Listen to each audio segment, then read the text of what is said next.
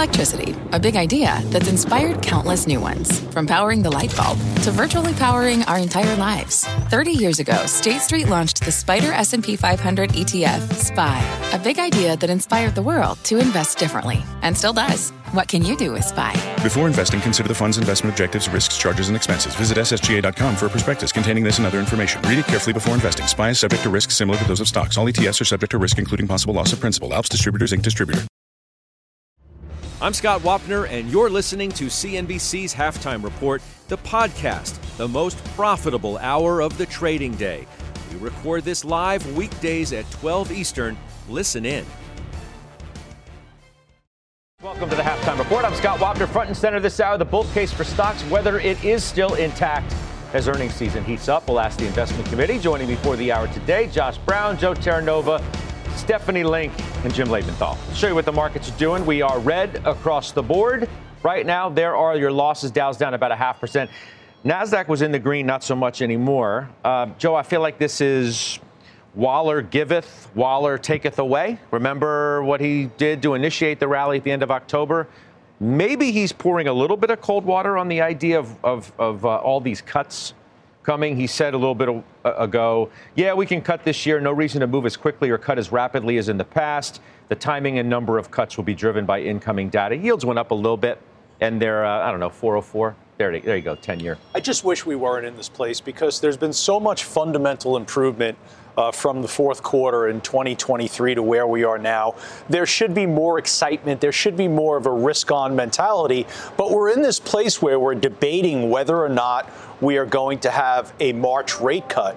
And, and I think that's going to hang over the market in a, in a way, in a mannerism that it's going to be very choppy price action. And I think that's been evident over the last week. Um, unfortunately, we've got to kind of get past that with some really, really strong earnings. And I don't know if you're going to get the really, really strong earnings until you hear from technology and mega caps. Because certainly last week, while there was some some good earnings, okay, to get excited about as it re- related to the banks, there wasn't enough there where we could say, okay, we're finally getting that broadening out, that dispersion trade that we got the glimpse of, we were tempted by in the fourth quarter. Problem is, Steph, we pulled a lot forward, didn't yeah. we? We rallied so hard, so fast that, okay, we've been taking this pause, we've been chopping around, trying to figure out you know, where we are. Adam Parker, for example, makes the case, look, I'm still bullish. The, the bull story is intact. Doesn't matter how many times the Fed cuts or exactly when they start. The fact of the matter is they're going to be cutting. Yeah. And that's bullish. And margins are going to hold up for a lot of companies, and that's bullish. So there's no reason not to be bullish. Right, and maybe we just pause until we get more of earnings. We've had less than 10% of the S&P 500 report, so you can't make a conclusive decision at this point in time. Yeah, we rallied 9% from the October lows, and it did. We did see a broadening out, and that's kind of giving back a little bit. But Waller, the comment he said was, "We're almost as good as it gets." That's pretty good. GDP is running to two and a half percent. The consumer is hanging in there for now. I mean, I just go back to that Costco number and American Express today announcing loan U.S. loan growth of 16%. The consumers hanging in. That's a big piece of the economy. I think their savings rate of up 4.1% and money markets at 6 trillion. Mm-hmm. There is potential for money to come back as we gain that confidence about what the Fed is going to do. I do not think the Fed is going in March. No way. We don't, they don't need to. And I think that you're probably going to see 3% second half of the year. But I still think the market can grind higher because of what I just said about all that money on the sideline. Well, we got to see what the other inflation reports are before now and then. The whole idea. pretty good. Yeah, the base case anyway of the, the bulls at this point is that they're going to cut because they can, not because they have to. You said, I don't think they have to. Well, maybe they don't have to, but they can because, you know, inflation cooperates. So, Jimmy, UBS they bumped their price target on the S&P to 5150. You, you're at 51, 5100, right. okay? The, the line in their note that I like the best is where they say the upside case becomes the base case. Upside becomes the base case. So they raise their target from 4850 to 5150. They take their earnings EPS up to 235 from 225. Do you agree with that comment? Upside case becomes the base case? Um, maybe not as strongly as that. Let me just back off just a scooch from that because here's what I would say. I wake up this morning, I acknowledge the market's heavy, and it's not just all right. The S&P 500 is kind of flat on the year, but the more risk-oriented sectors of the market are down. Right, uh, small caps are down, whatever they're down, three percent year to date. So th- this is a heavy market, and I think about what's going to snap it out. I, I see more positives than negatives, but the negatives we got to acknowledge them. Geopolitics are a mess. I mean, we've got military conflicts all over the place with the potential for more. So that's not something to be trivialized. On the other hand, economic strength here in the U.S. is is large in a condition where the Fed is going to ease. I don't know when. I don't know if it's March, Steph. I don't know, but they are easing. And in this in this regard, I'm with Adam Parker on this. That the, the tone has changed. This is going to be a year that is not about the Fed the way the last two years were, because we're talking about rate cuts. We're no longer talking about rate hikes. We're even talking about tapering quantitative tightening as the reserve repo market balance comes down. So that's a tone change. And in that tone change, in order to get a rally, good news has to come. Good news will be good news, which means, Joe, to your point, earnings have to come through. For me, that's the thing I'm looking at. I'm not questioning the strength in the, econo- in the economy. It's there. I'm not questioning the Fed's going to cut rates. They're going to. But the question hangs. You hope. How, you hope. Okay, I'm being a little provocative, but you hope. Yeah, uh, uh, sure. I never know the future with certainty. Feel pretty strongly that they're going to cut yeah, rates but a, this a year. GDP of two and a half percent, two and a half percent GDP, that gets you a decent top line number, plus and the, the margin side the that margin. we've been talking about for so, a while. Exactly, Steffi. Inflation. So to answer your question. I think UBS is a little, mm, you know, puffing their chest a little bit, but I, I can, I can kind of get there. It has to come through in earnings. Has to come through in earnings. All That's right. what this year is about. All right, Josh, your take your take is we look, we, we eked out a gain last week. So we've been up 10 of the last 11, which is remarkable in and of itself. But now what? Look, at an, at an index level today, you, you, can clearly see that while you've got some profit taking in some places, there are still plenty of stocks that are that are higher. But again, in, at the index level, it's just not necessarily uh, being represented that way. I think people just have to get used to that.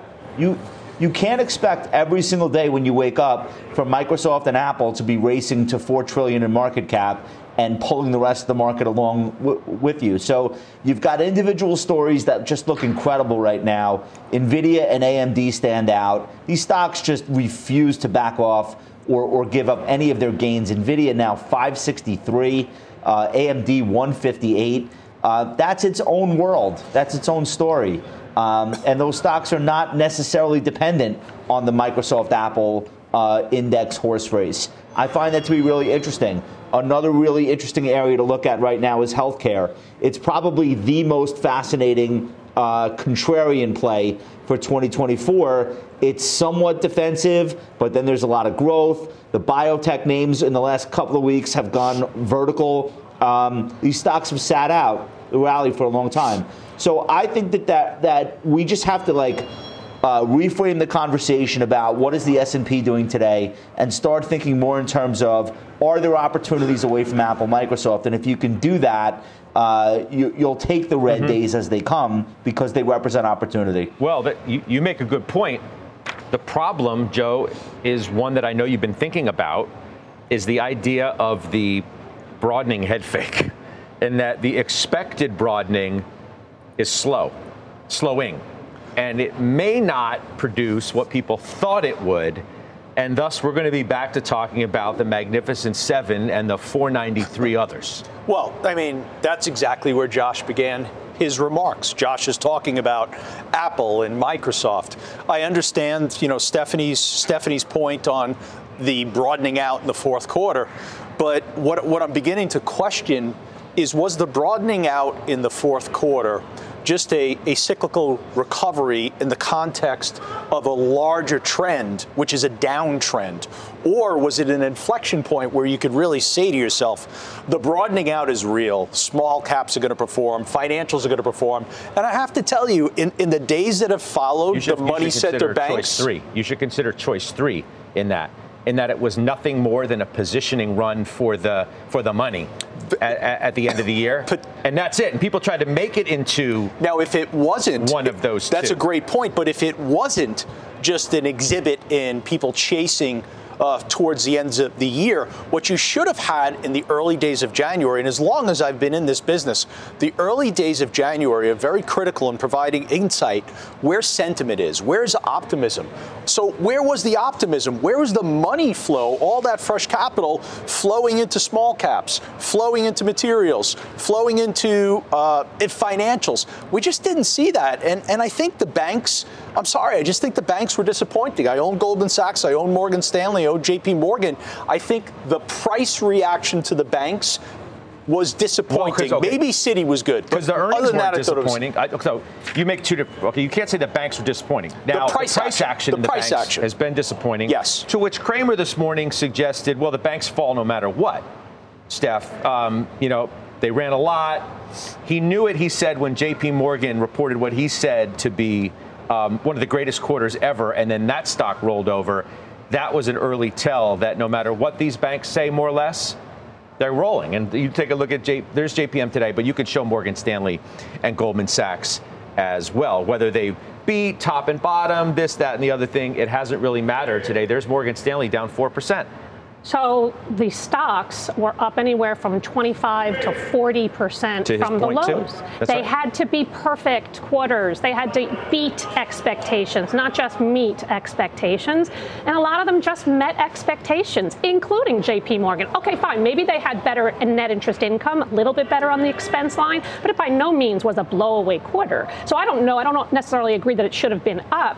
I'm looking at something like Morgan Stanley, which I cannot believe is down four percent when they actually actually had far better than peer industry numbers in terms of M&A, fees, even FICC, which was disappointing, but it was way better than the peers. You had wealth management fees actually up as well. So to me, the problem with Morgan Stanley is their expenses were up. And I also think the new CEO has to prove himself. Didn't you didn't you trim it though? You're making the case for it, I but you trimmed it. I trimmed it. I trimmed it to buy something that we'll Wait, talk about wealth later. Wealth management was up? What? Or flat? Wealth they management beat. was up or flat, wealth, manage- wealth management fees beat. They came in at 48 bips up, and expectations were up for 24. So no, yeah, they actually did beat that number. It wasn't great by any means. They but beat it, it, but it was flat year over year, right? It, it, a beat is a beat. It doesn't matter. The People were expecting it to be down. No, I disagree. Well, I disagree. fine. The well, problem was the wealth management is 50 percent of ahead, the Josh. business now and not growing. Nobody's not growing in wealth management. Uh, Josh, come on. Last year was horrific for wealth management. You know that just as well as I do. NNA numbers were horrific.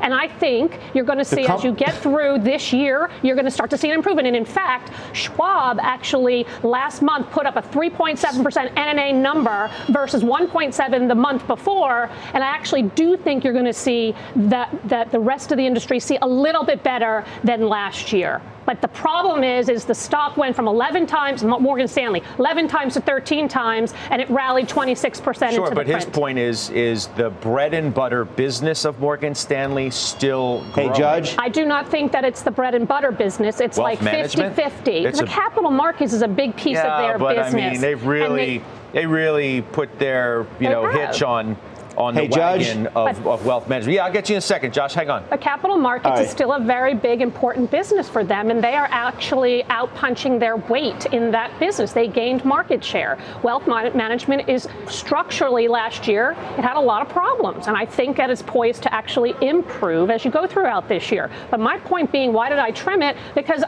it had run so much, it became a 600 basis point overweight position for me in my portfolio. Didn't want to do that going into the print. We talked about it last week. I was actually nervous about it a, a bit. Uh, and uh, so I decided to trim it. And then I bought something else. Okay, Josh, go ahead. I'm sorry. Uh, the wealth management business at Morgan Stanley was challenged by the same thing, to Stephanie's point, that challenged everyone, which is 5% risk free rates. Right. And everybody saw redemptions. Look, I mean, just look at BlackRock. Uh, the, the, money couldn't come out fast enough. So that was a secular, cha- that was a cyclical challenge for the whole industry. The bigger problem with Morgan Stanley is it's now half the business, and it's it's really where I think shareholders felt a lot of the more stable growth would come from. We all understand that underwriting is going to have ups and downs. It's the nature of that business, capital markets ups and downs. if they're not able to continue the growth at wealth management, the multiple should be lower. Let's throw up a chart of Goldman Sachs because they didn't say the same thing Morgan Stanley said. Well, Yeah, they don't even have a Goldman Sachs, all of the the asset and wealth management division at Goldman Sachs, Small. which the company is basically betting the farm on, revenue was up 23% year over year. Yes or no? Goldman Sachs wealth management business is much smaller than Morgan It Morgan was up Stanley's 23. Asset and wealth management division up 23% year over year. much That's all I'm base. saying. And Morgan Stanley's was flat. It's a much smaller base. Josh, it, it is. I mean, talk about Sure. capital markets. Like Sure. 80% of their profits come from investment investment Sure, banking and capital be? markets. Isn't it going to be a smaller base? Goldman if will you're- benefit- if you're looking to grow it. I mean, to me, I feel like we're talking past each other rather rather than like If rates Like a come lot of down, value add on that. Scott, if rates come down, I think you will see cash sorting co- actually start to calm down a bit, and I think you will see NNA actually go up. It's not going to be 9%, which is what it was two years ago for the industry, but it's going to be better than 2%. And so, to me, if you have other, you, right now you have other alternatives. Consumers have other alternatives because rates are so high. But as rates come down with a savings rate of 4.1% and 6 trillion in money markets, that money's Yeah. going to go somewhere. Joe. Why is Goldman up today, and the others are down? I own them both. Recent purchases. Morgan Stanley is down, in my view, because the wealth management pre-tax margin was not 30%. The pre-tax margin was in the low 20s. I think it was 24%. And on the call, Ted Pick didn't give anyone any degree of confidence that it was quickly going to return to 30%. Josh and Stephanie have identified the reasons why. Goldman Sachs, David Solomon very clearly said capital market activity is improving. We feel good about it. That's why I own Goldman Sachs, and I think that justifies why Goldman Sachs is higher. All right, your bank of choice is Citi, right? It is. Uh, and second to that, I'd say BlackRock as well, which also came up. Now, Citi, look, totally different business here. It is regular old commercial banking, it's treasury solutions, it's security processing. Yes, they have investment banking as well, but that's not really what they're known for. I think more than anything, the tone on Citigroup has changed. I think we all know that, right? Why has the tone changed? Because expenses are coming in. This has been the rub on Citigroup for years that they, they are not profitable enough. So Jane Fraser has taken a hatchet uh, to the expense structure there. It's going to take a few years to play out, but people believe it. At the same time, this year, that you're going to see the results from all the international business right sizing that she's been doing. So I do like the Citigroup name here. The BlackRock name, and I know it came up in an earlier, earlier discussion. Look, if you have a thesis like I do that the markets in general, commodities, bonds, and stocks are going to be strong this year, that means assets under management at BlackRock are going to go up and the fees with it. We can argue about, hey, are people going to take money out of money market funds, put money into it? That, I think, misses the overall point is that this should be a strong year for the markets. I, I won't go into it more than that. All right, so Steph, you alluded to the fact that by trimming Morgan Stanley and Bank of America, that you took that cash and you put it elsewhere. Yeah. The elsewhere is Home Depot, which you bought as a new a new buy. Yes. Why? Last week. Well, I've been talking about it since December. Uh, I think I picked it as my final trade two times, even last week. Um, I do think that the company this year is set up to, to, to do better. It was only up 10% last year, which is not terrible, but well below the market. And that's because they saw negative same store sales for the last four quarters. And I think you're getting towards the end of that. Um, and I think you have very easy comparisons. If rates do come down, I think mortgage applications go higher and uh, and they'll benefit. But if mortgage if, if rates don't come down, I, I still think people want to renovate uh, their homes. And this company is so profitable. Even in the downturn, their margins are expanding. So I also like the fact that their inventories are coming down. Uh, and again, as easy same store sale comparisons going forward is a really big deal. I don't know, Scott, if they do it next quarter. It may take two quarters. But I think the expectations are really low, um, and it's just best in best in breed on sale. We got upgraded today by Piper to overweight from neutral. They go 400 bucks on the target. You got a take on this on HD? Well, HD has developed really strong momentum. It's interesting because also Lowe's was included on that. Lowe's, from a valuation perspective, is much cheaper than Home Depot, but I agree with Stephanie. I would go in the direction of Home Depot. I really wouldn't go in the direction of, of homes on the potential home improvement.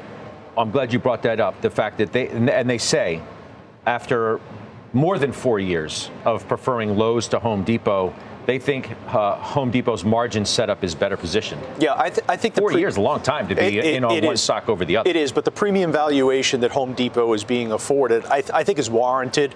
Um, I, I, I, like their business model better, and I think their capture is going to be much stronger if, in fact, that home improvement trend begins to evolve as we move into the spring, and there's ex- excitement that it's going to. I to. think both are going to work. You think but both I, will work? I do, but I think I like Home Depot better, obviously, but I think both are going to work. All right, so uh, that's a good segue for us, Steph, uh, in terms of both going to work. Um, let's look at Apple and Microsoft because we've been tracking the market cap battle, which has been Apple's, right? They've had the top spot for a long time now until Friday's close, where Microsoft was slightly ahead of that, and I believe it still is, uh, as those stocks are, are vying for that top spot. As of 11:30, Microsoft was 2.91 trillion, Apple was 2.84. Now you have this report that the uh, iPhone is being cut, the price cuts in China amid demand fears there. We've heard about market share losses, et cetera, around the iPhone in, in, in China which is interesting. Josh, what's your take on this? Yeah, I don't care about the three trillion so much as they battle back and forth. But look, Apple has been uh, a, a, real good battleground stock since the very beginning of the year. It has not traded well. Technically, it's looked bad. You've had a couple of downgrades, more than you normally would see, maybe two or three. Um, but what now is it gets reiterated to buy at Deutsche and 200 bucks is the price target for them? Look, I think you can own both stocks. I don't think you have to pick a, a, one over the other. In fact, most investors have exposure to both just by virtue of index funds or active managers who are chasing index funds. We all own these stocks. Um, what's interesting about Apple versus Microsoft is that the trend has reversed in the last three years relative to the last 20. We took a look at this. Going back 10 years, Apple's market cap has been larger than Microsoft's for 2,225 trading days out of 2,500. So 88% of the time, Apple has been the bigger stock. Over the last uh, 20 years, uh, Apple has done 37% a year versus Microsoft 17. But in the last three years, Microsoft has been the better performer. And there are some reasons why. Um, but I think when you are now looking at the opportunity which one of these do I want to own more of, or mm-hmm. which one of these do I want to be overweight or underweight relative to the index. Microsoft is probably in the driver's seat for this year. This is going to be a huge year for AI. It's not that Apple won't play there, it's that they're just not associated with it. Uh, and Microsoft has already been pulling a lot of important levers to make sure that they are uh, at the forefront of a lot of what investors are going to be looking for. So I, I think that that's really how that question will be answered this year. I want you to answer another one, um, Josh, because I, Barron's, you know, they, they're like, okay, we're going super provocative this week. They they say they're going to build a better Magnificent Seven. So they take out Apple, and they take out Tesla and they take out Meta and they say, okay, now it's Berkshire, Visa, and UNH replacing those three. I know you own Berkshire, so you got a dog in, in that fight, but, but what do you make of that? That just because the Mag 7 was what it was last year, doesn't mean that it needs to be the exact same this year. Sure, some stocks in it may do well, but not all. Oh, I agree. And uh, these are individual companies with their own individual cash flows and their own individual valuations. And there is no rule in the books that they all have to go up or down or that they all have to move for the same reasons. So I totally agree with that. Uh, Barron's is writing for an older, more value oriented audience. So it totally makes sense for them to pull out Tesla and put in United Health. Uh, I, I, don't, I don't hate the idea. I think as an investors, we should get less excited about acronyms or groupings and just really focus on what we're doing and why. Uh, and a lot of times when you do that, you start to realize a lot of these uh, contrived, you know, um, like uh, groupings of stocks really are coming from a place of like journalistic interest more so than they're coming from the perspective of what makes sense for my portfolio. Okay. Yes, we need a term to write about these unbelievable performers in a catch-all kind of way that's shorthand and everyone knows what we're talking yeah, about. Well, it's worked. I don't it's have a problem with that, but It's that's worked. not how you invest. I got you, but it's worked, right? Fang, Mag Yeah, 7, it but, but, I- but you get the point. I just want to point out one Last thing. and quick, What- quick, quick. On Apple, here's a really interesting. And look, don't don't start sending me stuff on social media. These are just the technical facts. Number one, it's approaching the 200-day moving average. Take take that however you want. But more importantly, last July the Nasdaq came out of its earnings recession. You finally had earnings growth. Take the Mag 7. Every stock, Mag 7 is above where it was when the NASDAQ broke out in July, except Apple. Apple is the one name that is below where it was in July. Everything else has broken out. All right, it is uh, down today by just shy of 2%. We'll take a quick break. When we come back, more stocks on the move today. A pop for Synopsys. Got a deal, some deal talk there. We'll trade it because we have ownership. We got a drop for PayPal. Those trades and more just ahead. And later on, legendary energy trader Mark Fisher, he's going to join us live. We'll get his commodities playbook for 2024. And uh, Nat Gas is an interesting play today. Oil's moving as well. We're back in two. Old Dominion Freight Line was built on keeping promises. With an industry leading on time delivery record and low claims rate, we keep promises better than any other LTL freight carrier because we treat every shipment like it's our most important one. Visit ODFL.com to learn more. What does it mean to be rich? Maybe it's less about reaching a magic number and more about discovering the magic in life. At Edward Jones, our dedicated financial advisors are the people you can count on for financial strategies that help support a life you love. Because the key to being rich is knowing what counts. Learn more about our comprehensive approach to planning at edwardjones.com slash find your rich. Edward Jones, member SIPC. Let's get to some stocks on the move now. Synopsys is higher today after announcing a $35 billion deal to buy graphics software maker Ansys. You happen to own Synopsys. So Synopsys and Cadence Design Systems both have been in the JOET ETF since in November of 2020. And I think what's really compelling and important for the viewers to understand is what these companies actually do, because we talk so much about semiconductors and about the relevance of semiconductors advancing the innovation from artificial intelligence to generative AI. These are the companies that make the software that you need to actually produce a semiconductor itself. These companies have been in absolutely the sweet spot. They've been rallying, and now, in the case of Synopsys, able to utilize the revenue growth and the cash availability to go out and acquire a company like Ansys. All right, let's let's talk PayPal uh, because it got downgraded today. Josh, I'm coming to you on this. Mizuho takes it to neutral from buy, price target to 65 from 72. Our data suggests that market share loss to Apple Pay looks increasingly challenging. There's the stock down near 4% today.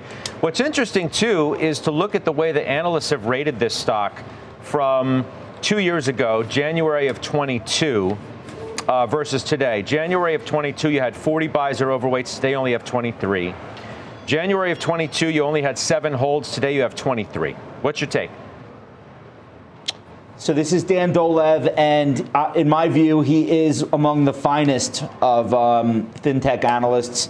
And Dan is pointing out that the pressure, the competitive pressure that PayPal has felt uh, in e-commerce, their share of checkout uh, continues to get worse, according to his checks. Apple is just Apple is just blowing blowing them out of the water, basically, and that's been going on for years. So it's not news. What is news here is uh, Dan has been one of the analysts that's been willing to say, okay, we understand the competitive situation, but the stock's already come down a lot, and maybe we're overly discounting that threat. And today it seems like he's throwing in the towel and, and giving up on that idea. So, uh, yeah, look, that's the story with the stock. They've lost $300 billion worth of market cap already. Um, so I think the threat is I think the threat is well understood. I think the only debate now is can PayPal find growth or can they not? The stock currently is being priced for zero growth, none. If they find something to do, then all of a sudden the story changes, and if they don't, stock remains right where it is or worse. Jimmy, NXP goes to overweight from equal at Barclays, price target to 260 from 200. That's you. Yeah, there's competing narratives in this semiconductor uh, application for automotive space. Uh, one narrative is what we saw from Mobileye a week ago, where they pre-announced and they pre-announced really, really badly.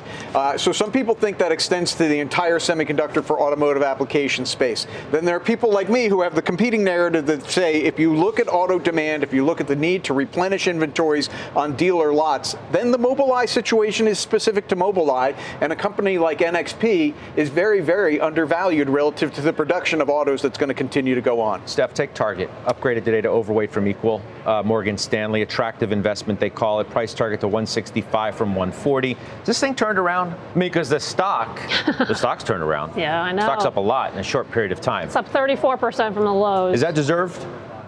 I'm not crazy about the upgrade here, but it is still down 11% in the past year. And I do think expectations for top line revenue growth of just 1%, that's been de risked. Now it's all about margin. And as inventories come down, maybe they can get a handle on shrink, which is a big question mark, but they do have a big cost cutting program. So if you think that maybe they grow 1% revenues, margins can actually see expansion. You got operating leverage and possibly a $10 a share earnings power, which puts it at 13 times. So it's still pretty cheap. Okay, let's get the headlines now Bertha Coombs. Hey, Bertha. Hi, Scott. The search continues for two Navy SEALs who have gone overboard during a mission in the Gulf of Aden on Thursday. In a statement today, CENTCOM said the mission found Iranian missile parts bound for Houthi rebels in Yemen in a Somali boat, which are the same type of weapons the rebels have used to attack shipping vessels in the Red Sea. The U.S. Supreme Court said today that it will stay out of the fight over bathroom access for transgender students, rejecting an appeal from an Indiana school district. The rejection leaves in place a ruling that allowed a transgender boy to use the bathroom in accordance to his gender identity in a middle school. The decision keeps litigation in lower courts for now. And Philadelphia Eagles center Jason Kelce reportedly told his team he is retiring. League sources tell ESPN that Kelce, who is considered one of the best centers in the NFL and NFL history, made the announcement in the locker room after the Eagles' wild card playoff loss to Tampa Bay last night. Scott, I guess maybe he'll be joining Taylor Smith, Taylor Swift to watch his brother in Buffalo. Mm-hmm. That's going to be a big matchup, the Bills yeah. versus the Chiefs. No doubt about that. Uh, first ballot Hall of Famer. We uh, congratulate him on a great career, of course, if, if in fact it is true that he's retiring. Bertha, thanks. Coming up, trade school is in session. Josh Brown says there is a quote, guaranteed bull market in one sector. He'll tell us where that is and the stocks he is betting on to play it. We're back in just two minutes. B2B selling is tougher than ever, and we feel your pain. If you're struggling to close deals, consider giving LinkedIn Sales Navigator a shot. This sales intelligence platform helps professionals like you engage high value customers, drive higher revenue, and increase sales performance. Sales Navigator also guides you in targeting the right buyers, highlights key signals such as job changes or which accounts you should prioritize, and uncovers hidden hot prospects so you can find those buyers that are most likely to convert. Fueled by LinkedIn's 1 billion member platform, Sales Navigator gives you the most up to date first party data, enabling you to unlock conversations with the people that matter. Right now, you can try LinkedIn Sales Navigator and get a 60 day free trial at linkedin.com slash halftime report.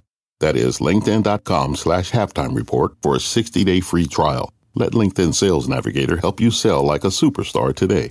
Just go to linkedin.com slash halftime report and get started. Right, welcome back. A guaranteed bull market. That is what Josh Brown is calling one particular sector. All right, Josh, give us the reveal. Uh, I think cybersecurity is is guaranteed to grow uh, much larger overall than it is right now. I'm looking at the whole list of forecasts from all of the research firms, um, from Gartner to McKinsey. Uh, and obviously, the, the McKinsey study is probably the most outrageous. They're talking about a $150 billion industry gr- growing to $2 trillion, 1.5 to $2 trillion, which would be a 10x uh, from what we're spending globally annually on, on cyber. And it's important to point out there are a lot of different areas within cyber, um, but like one of the more relevant pieces worth talking about identity and access management. Last week, there was a government agency hacked on the eve of uh, Bitcoin ETF approval. Um, that's, that's, that's simply companies making sure that the people who are accessing different systems are the right people. Uh, that's a huge business in and of itself, 50 to 100 billion. But when we're talking about all of cybersecurity and we're thinking about the publicly traded options to invest in the space, there are some incredible companies. I was talking to uh, Dan Ives last week about it. He's really excited about CyberArk. We talked about CrowdStrike, which was the best performer last year. Um, Fortinet is out there. Palo Alto, which Dan calls a double table pounder. Mm-hmm. These have been amazing stocks. The question is, like, can they go even higher? I think if you believe the McKinsey study, and you believe 1.5 to 2 trillion, um, they don't put a time limit on it. Uh, then most of these stocks probably can continue to work. Mm-hmm. And so it's an area that I think more investors should be focused on. Steph, you are. Uh, Fortinet I is am. the uh, play of choice, correct? It's, it is. It's been the weak link, if you will. Um, it really had a tough year last year. You looking at any others in the space? No, because I actually think there's real value to be had in Fortinet. I think it's so off the radar screen because they disappointed so poorly last year, where they missed two quarters in a row and low, lower lowered billings and bookings numbers. So numbers have come down. I think they've reset. Uh, to Josh's point, I mean, you're at a 120 billion dollar total addressable market today, growing substantially. We don't really know what the number is, but we hear about cybersecurity issues all the time. Even the cybersecurity companies are having cyber attacks. So it is going to grow, um, and I and I believe that Fortinet they do have a price performance advantage, but they do have to right the ship. So I'm willing to, to hold on to this one because the entire group I think continues to move much higher. Yeah, I mean it, it is the it is a laggard by a lot, oh, right? A when you when you look yeah. at you know these stocks have all done really well in tandem. But this one remains 23 and a half. Hang on, 23 and a half percent from its 52-week high. Everything is basically there. Um, yeah, Josh. Can we can we do a couple of tickers because there are some names in this group that we never talk about. Yeah, let's these do charts, it. These charts are bananas. Let, let's put up CHKP. This is Checkpoint Software Technologies. This is one of the oldest granddaddies of cybersecurity.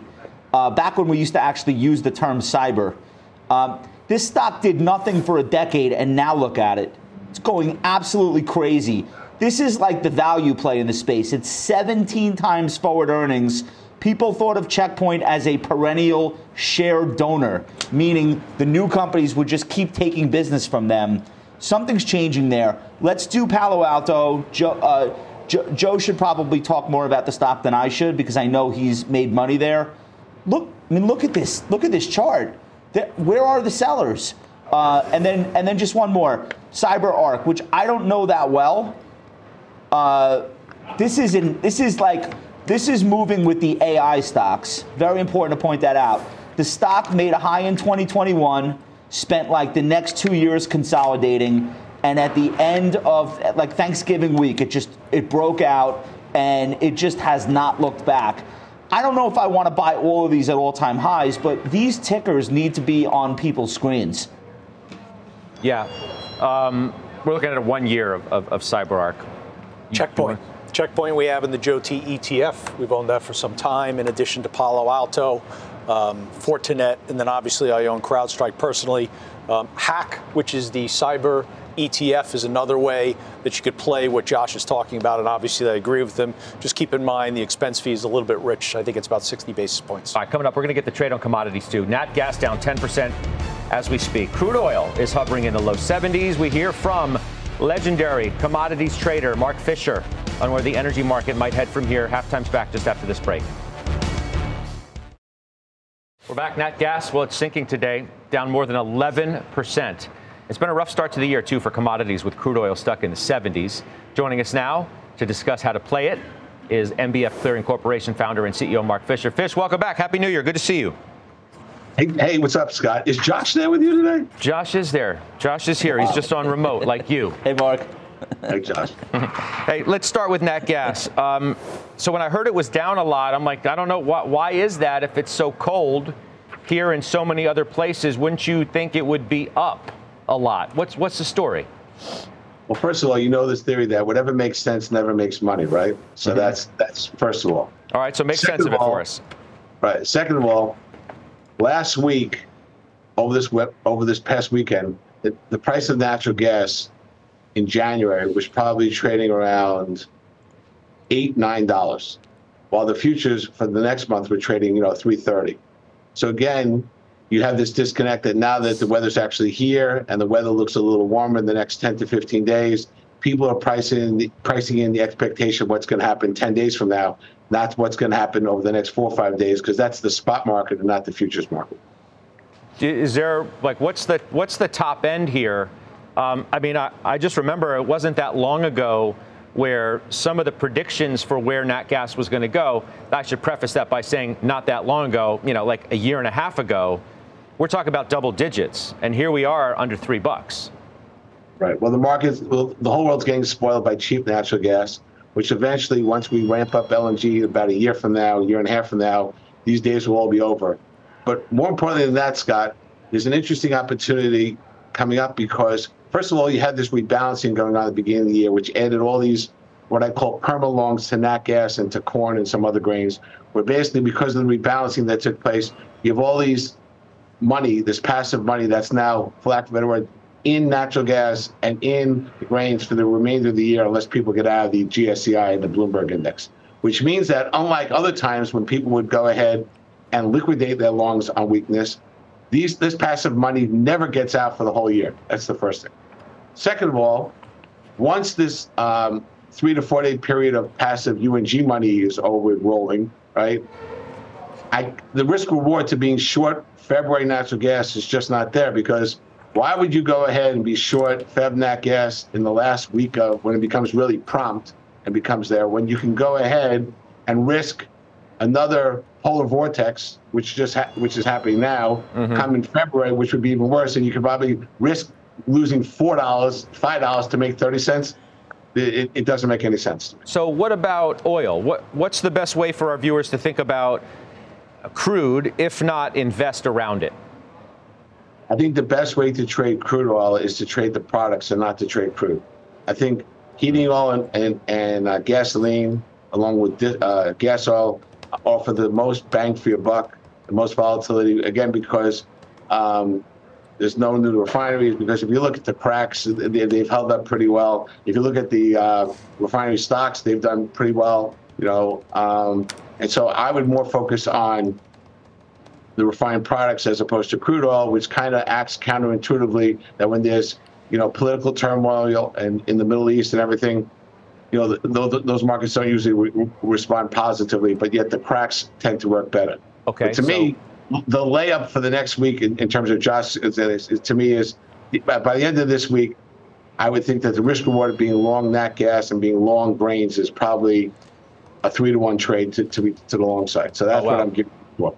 Okay. Um, all right. So then, Joe, take what Fish says from the, the product, if you will, uh, standpoint, and then action, make it actionable for equity standpoint. Simple. Marathon Petroleum Corp. Top performing energy stock in 2023, top performing energy stock so far in 2024. You could look towards Valero, which I own. That's another way to play what, what Mark's talking about. Josh, real quick, because we got to bounce. If you got if you got a way to play it. I think I just want to be long the producers. I, I own the IEO ETF. It's it's the simplest way for me because I'm an equity guy, not a commodity guy. I got you. Hey, Fish, thank you. We got to run. We'll see you soon. I appreciate uh, you coming on today very much. Thank you. Happy New Year. All right, you as well. That's Mark Fisher. Up next, Mike Santoli has his midday word. We're back. Uh, there's your intraday of the 10 year note yield. And you can see it's at the highs of the session, 407 and a half. Uh, Mike Santoli, our senior markets commentator, is here for his midday word. So you can't say that Waller matters when he helps you out sure. and then say he doesn't matter when he hurts you a little bit. Yeah. And I think that what we just showed is a Waller bounce in right. the yield. Largely, yes. And, and the bond market is also a little jumpier than you'd want to see. Volatility is a little bit squirrely at the moment. So I think people are kind of aware that we have a delicate spot. We're undergoing a little bit of a rethink. And yes, Waller matters on both sides of it, but the initial position of the market matters a lot too. And I think right now what you have is uh, pretty much everybody gathered together and saying soft landing, very, huge confidence on the disinflation story. March rate cut is looking more likely than not. So we have a lot of things along that line you can be tested on. Uh, so I think that's what's going on right now. And I also think it's very nuanced. I don't happen to think that March cut is make or break for the stock market, but there are enough people who think it is that in the short term it is. Um, so I think that's where you where you come down. And, and there's this internal equity correction going on too that the market's trying to keep at an internal level. Today, 85% of New York Stock Exchange volumes to the downside. Okay, this is a pullback day, but it's just not as as, as closely reflected in the S&P because you got Microsoft and Nvidia. Do do you think it's a building effort among um, central bankers to talk the market off the idea that March is, is realistic? Or at least of, almost feels that way. Or at least say we have two months of numbers that is going to determine whether March happens or not. And so, yes, I do think that there's a sense out there of we want to preserve optionality. We don't want the market to become a runaway train in one direction. Uh, but I don't think this is a heavy pushback. I mean, he's basically saying no, the conditions not. are there, and we'll and we'll wait and see. Look, the, which he basically said before is yeah, just the market exactly. took the leap. That's what it is. That's the initial condition. Yeah. All right. I'll see you at closing bell. That's Mike Santoli. We'll do finals next. All right, 3 o'clock Eastern closing bell. Hope you'll join me then. John Mowrey, Cameron Dawson, and the Dean of Valuation, Aswath Damodaran of NYU, joins us. Tell us whether he thinks the market's fairly valued, given all, everything going on, where rates are. Rates are moving up, as we just showed you. All right, finals. Josh Brown, you first. Another new record high for Uber. They're closing down the Drizzly app and instead bringing alcohol delivery into the main app. This is smart. Market likes it. All right, as long as you can get it, right? I mean, does it matter what the color of the bag looks That's when they right. bring it? Give me that hooch. Jimmy. Visa, just one of those quiet, strong performers, should continue as the economy hangs in there. All right, the Linkster. GE Healthcare, mid single digit organic growth, margin expansion, 13% CAGR on earnings. All right, Joe T. I still think the SMH and semiconductors themselves are the place to be as long as the yields are going to press higher. All right, well, Nvidia's hanging in there, that's for sure. It's uh, it's in the green today. You've been listening to CNBC's Halftime Report, the podcast. You can always catch us live weekdays at 12 Eastern, only on CNBC. All opinions expressed by the Halftime Report participants are solely their opinions and do not reflect the opinions of CNBC, NBC Universal, their parent company, or affiliates, and may have been previously disseminated by them on television, radio, internet, or another medium. You should not treat any opinion expressed on this podcast as a specific inducement to make a particular investment or follow a particular strategy, but only as an expression of an opinion. Such opinions are based upon information the Halftime Report participants consider reliable, but neither CNBC nor its affiliates and or subsidiaries warrant its completeness or accuracy, and it should not be relied upon as such. To view the full halftime report disclaimer, please visit cnbc.com forward slash halftime report disclaimer. From pit lane to podium, the Las Vegas Grand Prix is providing fans a race day experience at the speed they deserve. With the help of T Mobile for Business, our 5G advanced network solutions are powering race day operations with event wide connectivity. From streamlined gate entry to an immersive app, giving fans blazing fast access to the sport they love. This is accelerating innovation. This is the Las Vegas Grand Prix with T Mobile for Business. Take your business further at T-Mobile.com slash now.